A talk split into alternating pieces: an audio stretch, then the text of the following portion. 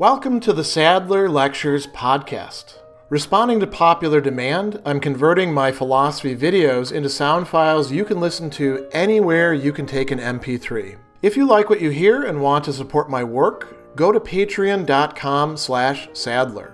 I hope you enjoy this lecture. In his essay, What Libertarianism Is, John Hospers tells us that libertarianism as a moral theory and as a political theory, as a way of living one's life and understanding ethics, focuses on a particular conception of rights. And the general idea is that every single individual has some rights. We can call them natural rights if you want. That's the way that Hospers talks about it. You could just think of them as rights that do not devolve from a person's situation or background or government. They are theirs by virtue of being human, and every single individual has these. Whether the rights are actually respected or not doesn't mean that they do or don't have the rights. It would just be that those rights are in many cases violated. So each individual has certain rights, and these rights should not be violated. As he tells us a little bit later, he says, when I claim a right, I carve out a niche, as it were, in my life, saying, in effect, this activity I must be able to perform without interference from others. For you and everyone else, this is off limits. And so I put up a no trespassing sign, which marks off the area of my right. Each individual's right is his no trespassing sign in relation to me and others. So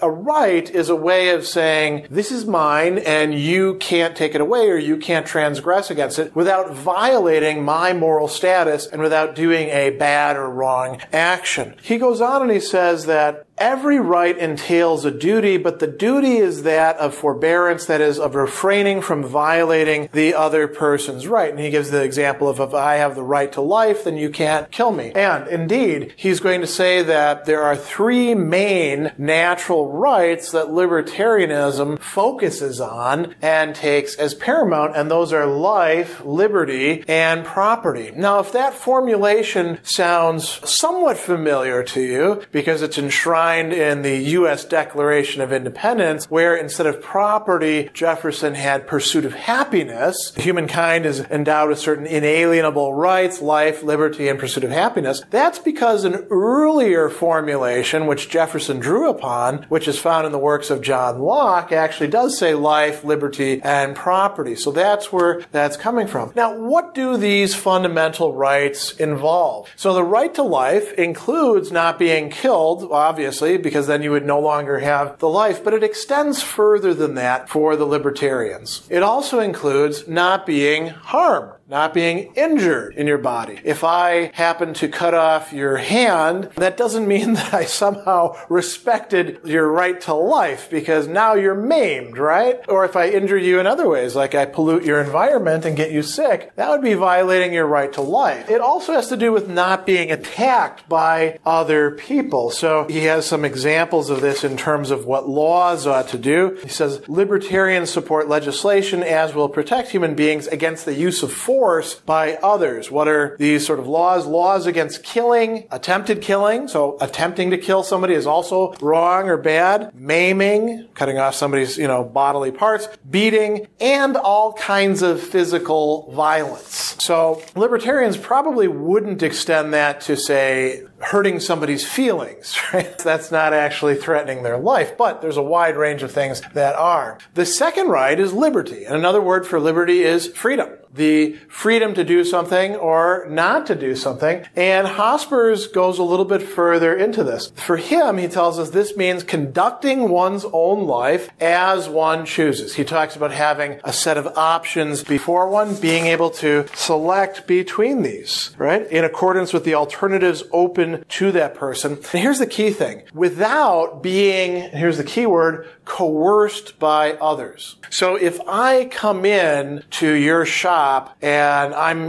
being a person who's a criminal, trying to get protection money out of you, and I say, really nice shop you've got here. I'd hate for something to happen to it. I'm coercing, right? If I'm telling you that you must go to college or you will not be able to have a job, I'm coercing you in some way, right? if I am bringing pressure to bear on you. And there's lots of different ways that one can bring coercion. So we should be able to do what we want without being coerced by others. And he tells us, again, looking at laws, what are some laws that pertain to this? Well, he says laws that protect freedom of speech. This is a big thing for libertarians. They are very much connected with the discourse on free speech. Freedom of assembly is also quite important, being able to get together with other people. Those things should not be impeded by others unless they, you know, let's say you're doing it on their property. And that's a good segue to talk about the third main right, which is the right to property. And this is a very important one. Hospers clarifies for us that the right to property involves the right to work to sustain one's life and the lives of whichever others one chooses to sustain, like one's family. So it's not just about oneself as an individual. It can be about others as well, and then to retain the fruits of one's labor. So this is very important.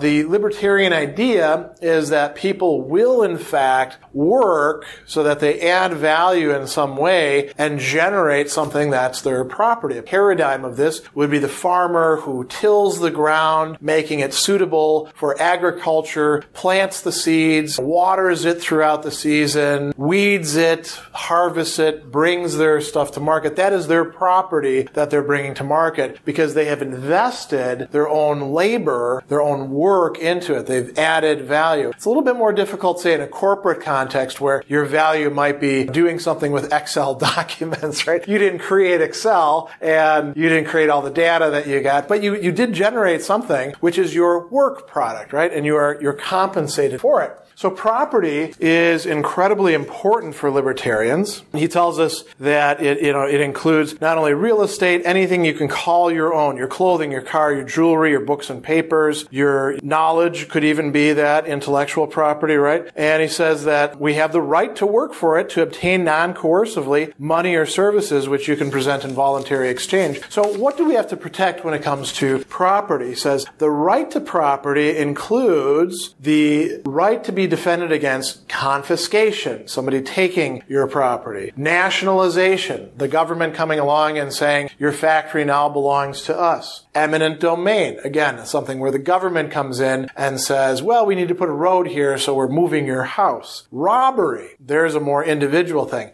Trespass. Trespass is when somebody goes across your land or into your domicile without having permission. Then there's some other very interesting ones in here. Fraud and misrepresentation.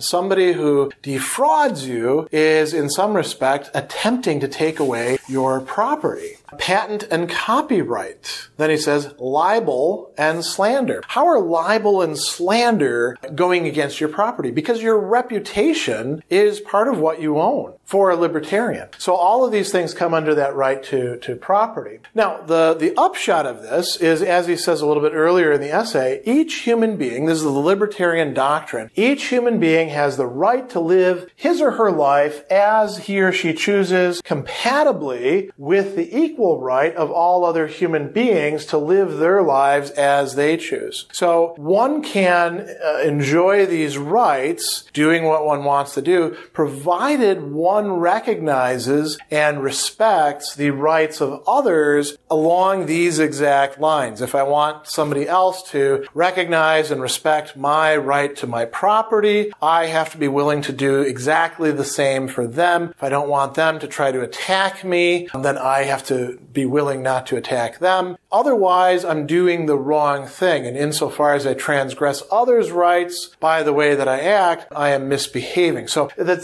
doesn't mean I can do anything I like with my property. You know, for example, this is a little silly, trivial example. It used to be that we had these lawn darts that were long since outlawed because they were very dangerous. They had these giant metal tips on them, which made them really great for throwing. And you had little circles that you would throw them into, and they would stick into the ground. Every once in a while, somebody would throw one up in the air, and then it would come down who knows where, and sometimes people would get injured by them. So if you're having a pool party, and I, start throwing lawn darts indiscriminately into the air, and they happen to land near, even just in your property, I'm placing you in danger, right? Even if it doesn't hit you, you've got to claim against me because I violated your right to life by using my property in a way that I wanted to. So it's not that you can do anything whatsoever with property, liberty, or life. It's that you have to respect others' rights as well. Special thanks to all of my Patreon supporters for making this podcast possible. You can find me on Twitter at Philosopher70, on YouTube at the Gregory B. Sadler channel, and on Facebook on the Gregory B. Sadler page. Once again, to support my work, go to patreon.com/Sadler. Above all, keep studying these great philosophical works.